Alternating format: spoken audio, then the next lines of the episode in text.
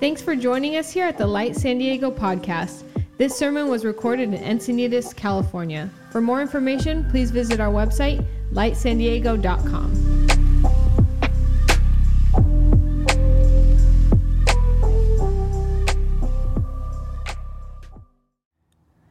Charles Dickens once said, It is good to be children sometimes, and never better than Christmas, when its mighty founder was a child himself. We've been going through a series this Advent season called With Us. And We've been looking at how God relentlessly shows up and pursues his people. And one of the most vivid displays of that is in the incarnation when God became human and as we look at the Nativity story, one of the things that we are surprised by and confronted with is the unique way in which God shows up. We've talked about how he shows up as a stranger and how he showed up as light in the midst of darkness. And today, we're talking about how God shows up as a child.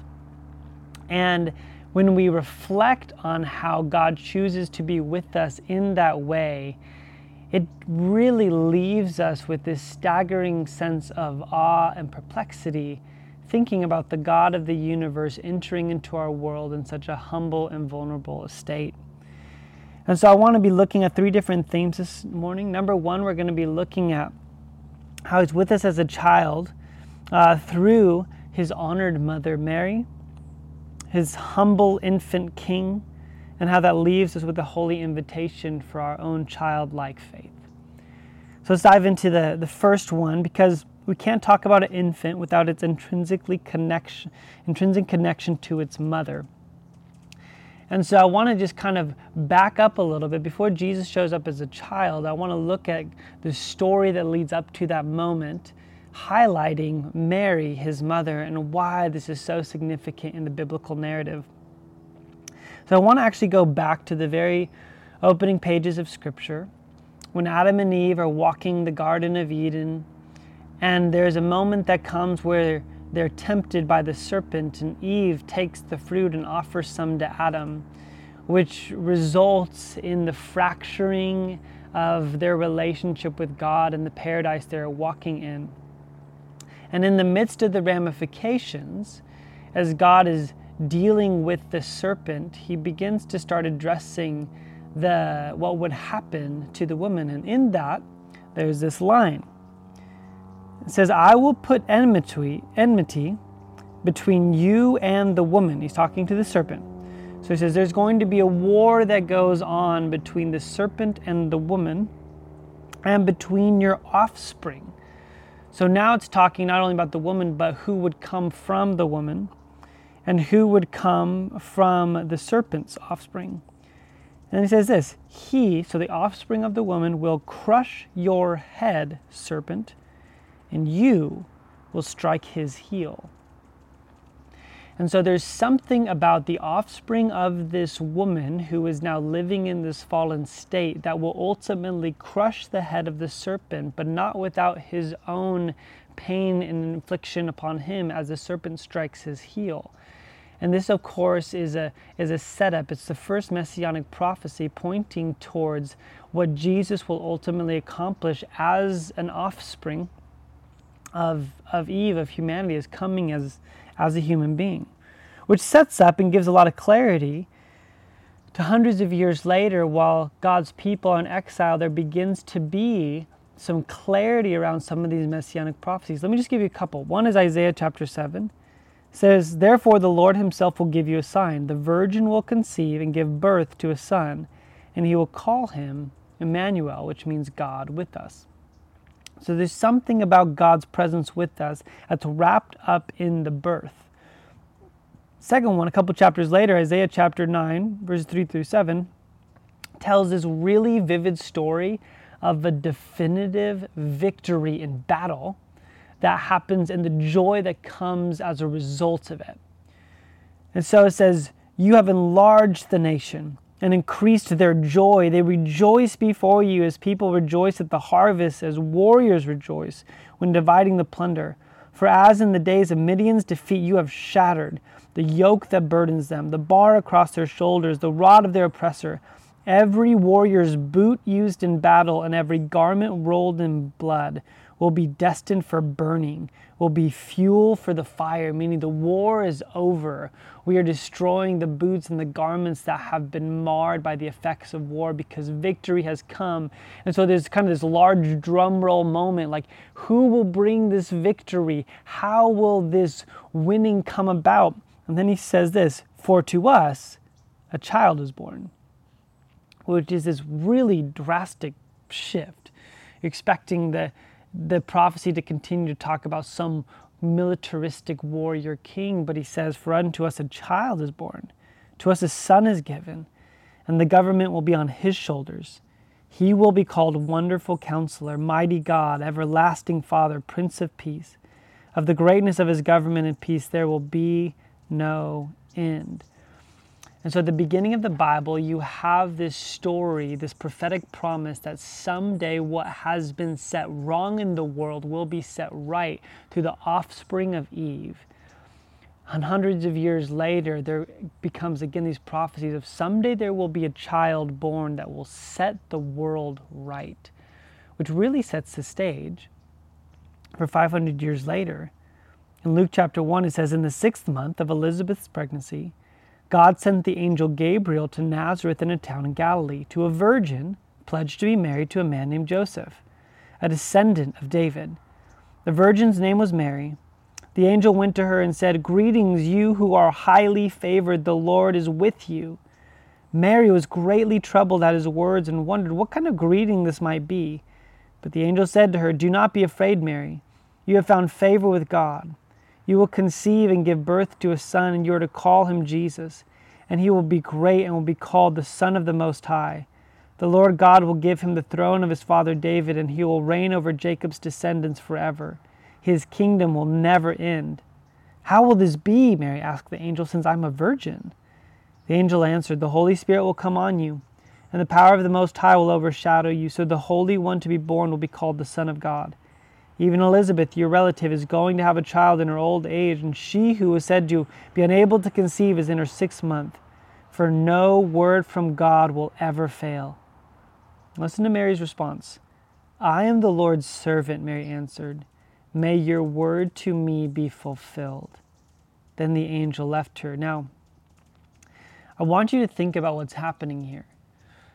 The story of humanity as we are confronted with pain and suffering and death as a result of the fall is largely attached to Eve's decision to go her own way, to reject God's instruction.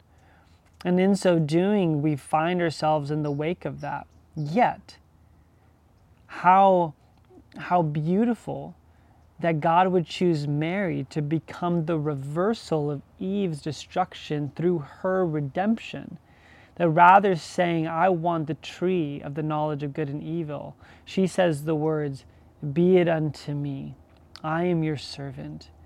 And through one woman's temptation, the world has suffered. But now, through one woman's humility and willingness, the entire world has welcomed in the hope that we're all longing for. You think about the long, dark history within Judeo Christian tradition of how women have been treated largely as a result of Eve's temptation. Yet, oftentimes it's very much overlooked at how much of that has been reversed through Mary's faithfulness. You think about how even within their relationship with God, the temple had a court for the women. They, they were never allowed to come close, they were never allowed to enter into God's presence. It's within that that Dr. Cheryl Bridges Johns reflects on this with this beautiful beautiful um, insight. She says this When Mary was filled with the Spirit and conceived the Son of God, her own body became the inner court of the Holy of Holies. Never before had a woman entered this sacred space. But the Incarnation, the Holy of Holies, came into her space. The Incarnation paved the way for Eve's daughters to enter as priests into the sacred zone of the triune life. In Mary's priestly body, she carried the great high priest and the Lamb of God. In spite of this wonder, far too many Christians continue to construct a court of women blocking off women from their rights as royal priesthood. Far too many women continue to stand outside the inner court, yet, just as Ezekiel was carried by the Spirit into the inner court, more and more women are being taken by the Spirit into the same space. When the Spirit doesn't, when the Spirit comes, don't hesitate. Be it done unto me. My friend Christina Crenshaw, who's a professor um, out of Baylor, says this For all the blame Eve has borne through thousands of years of biblical and church history, there is no doubt God loved her and her daughters, that the Lord chose Mary, a woman, to bear Jesus. That Jesus first appeared to a woman at his resurrection speaks to the value he places on women bringing forth the good news of his gospel. There's something so redemptive about Mary being chosen as the vehicle that would bring about the redemption, especially in light of Eve's own fall and the messianic promise that comes through her. Which kind of really highlights that when Mary receives this word, it says that she actually sings a song.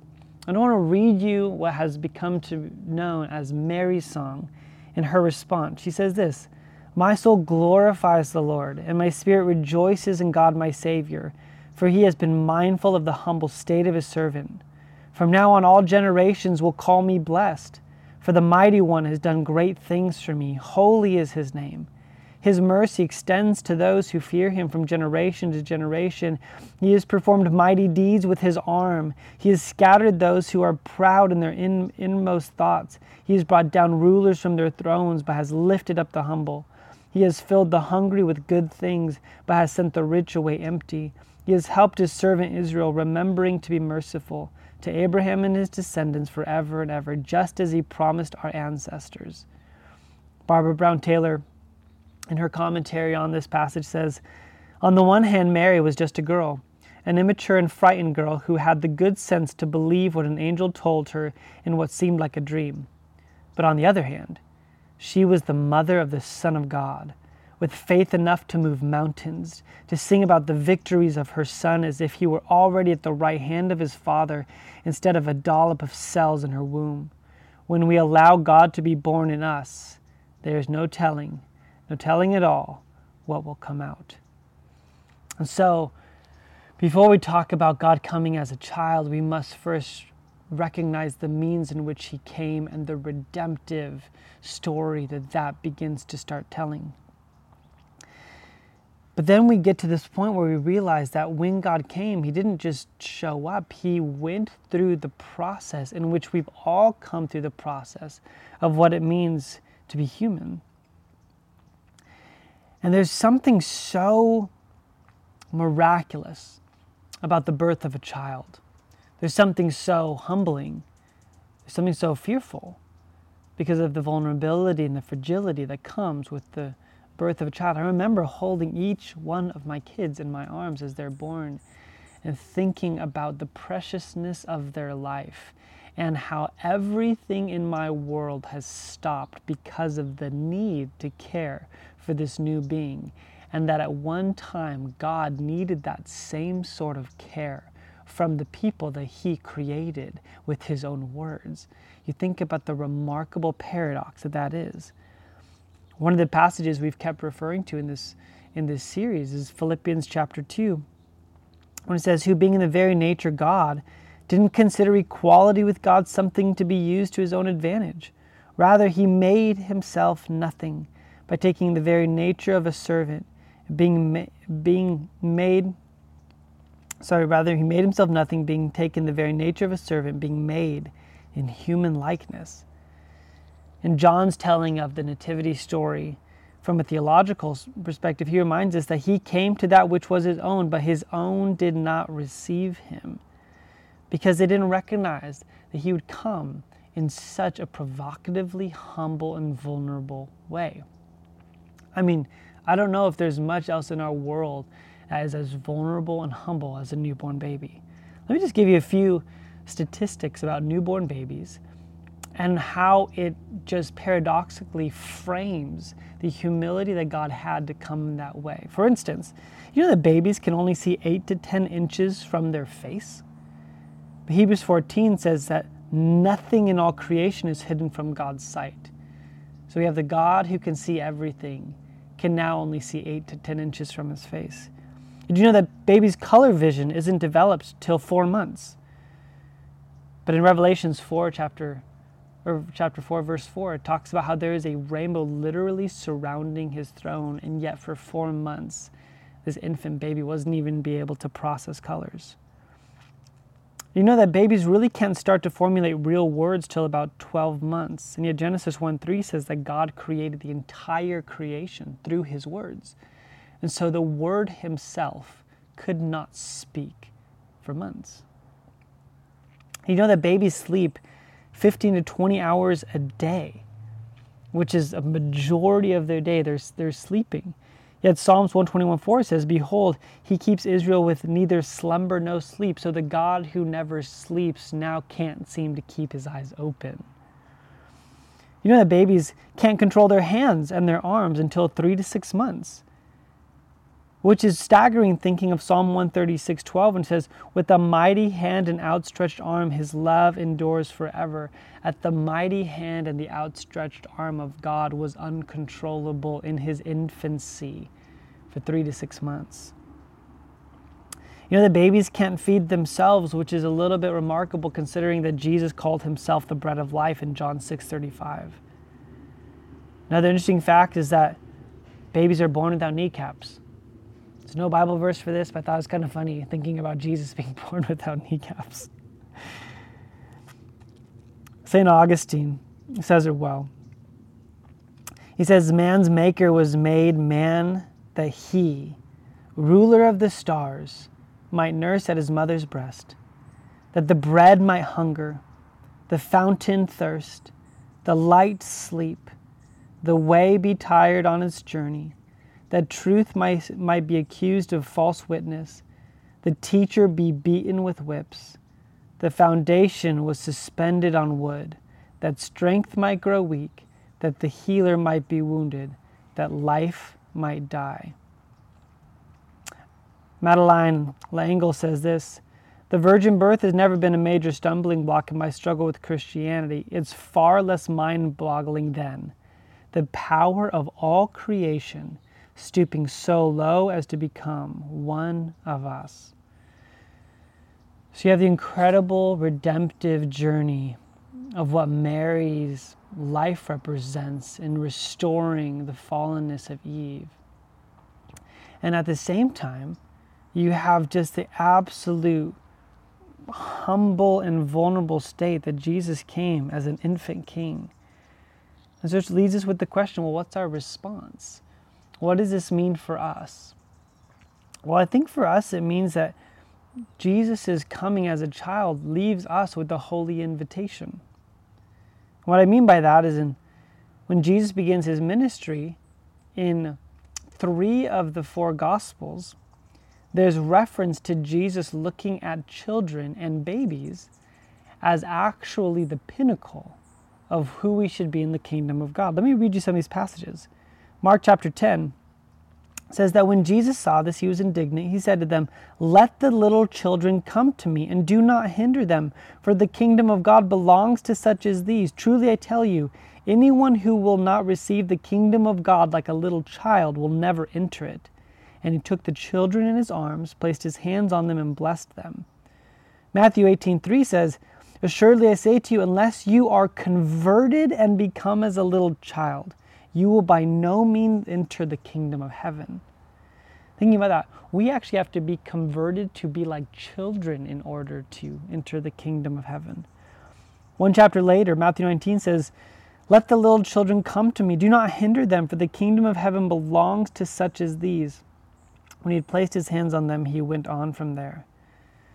And Peter, Jesus' disciple, in his pastoral letter says, Therefore, rid yourselves of all malice, all deceit, hypocrisy, envy, and slander of every kind. Like newborn babies, crave pure spiritual milk, so that may be, so that by it you may be grow up into your salvation.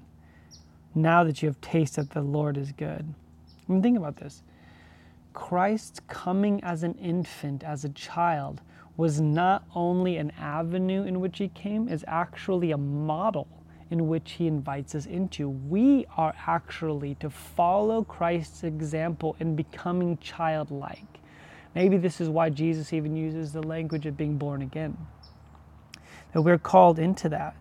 And so just just some thoughts on what does it mean for us to be childlike this Advent season as we worship the infant king, as we worship the one who became like a child. Just just three quick thoughts. Number 1, children have within them a radical belief, an ability to believe. Secondly, children have a redemptive imagination. And thirdly, children have a resilient joy. Let me just get a quick note on each. When you think about children and the way Jesus talks about it, the first thing that comes to mind is their level of belief and faith, the way they trust. Tozer, in his book, The Pursuit of God, says, Now as always, God discloses himself to babes and hides, hides himself in thick darkness from the wise and the prudent. He must simplify our approach to him we must strip down the essentials, and they will be found to be blessedly few. We must put away all efforts to impress and come with the guiltless candor of childhood. If we do this, without, do- without doubt, God will quickly respond. We must enter in with the candor of childhood. The poet Strawn says this Father, I'm ready to believe again that strange miracles can happen miracles that affect history, even my history, turning blank pages into living poems.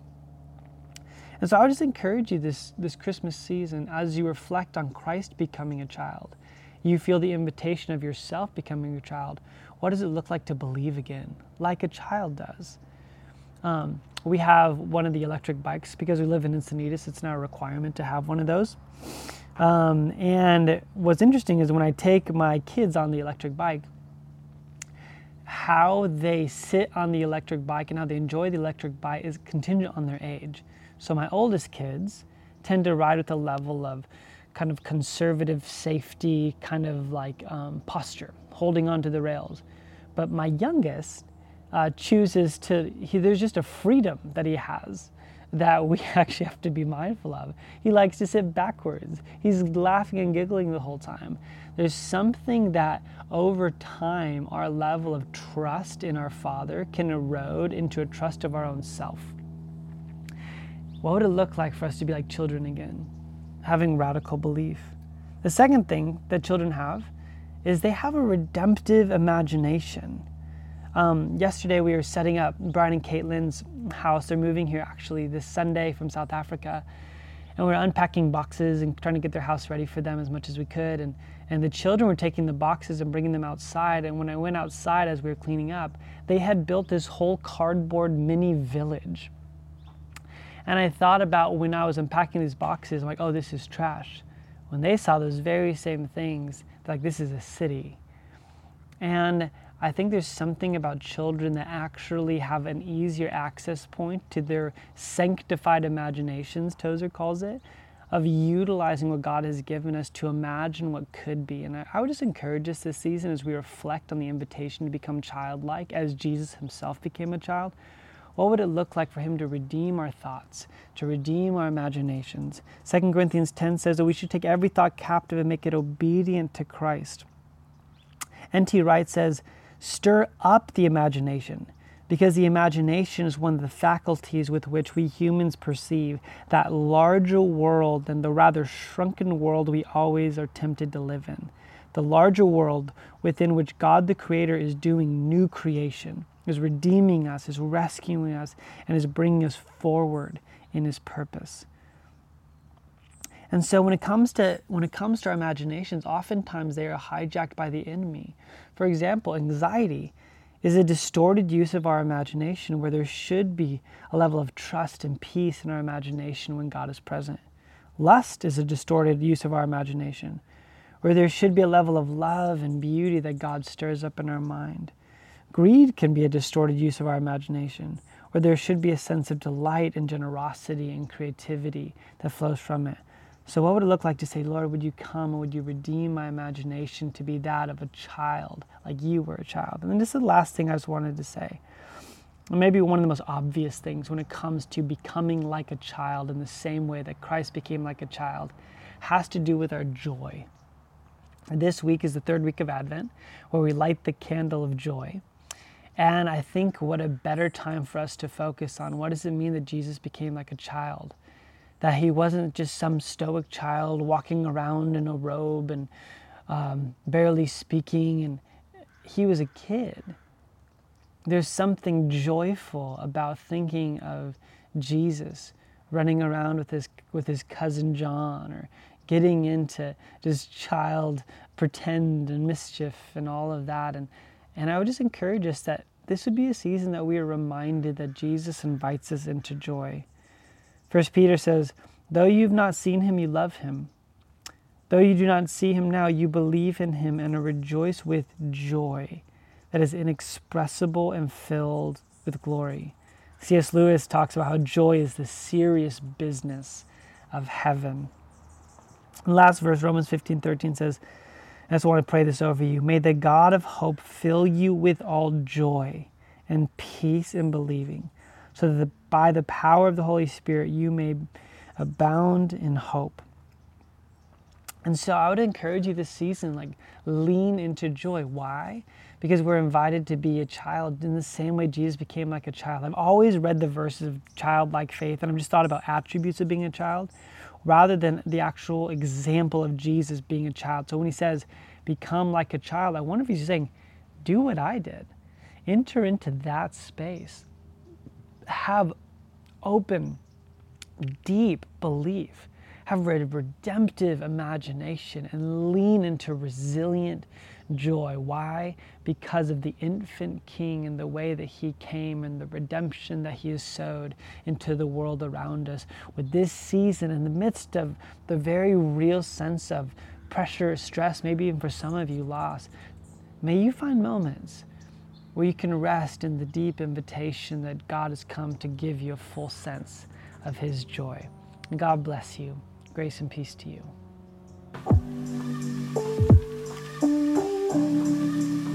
Thanks for joining us here at the Light San Diego podcast.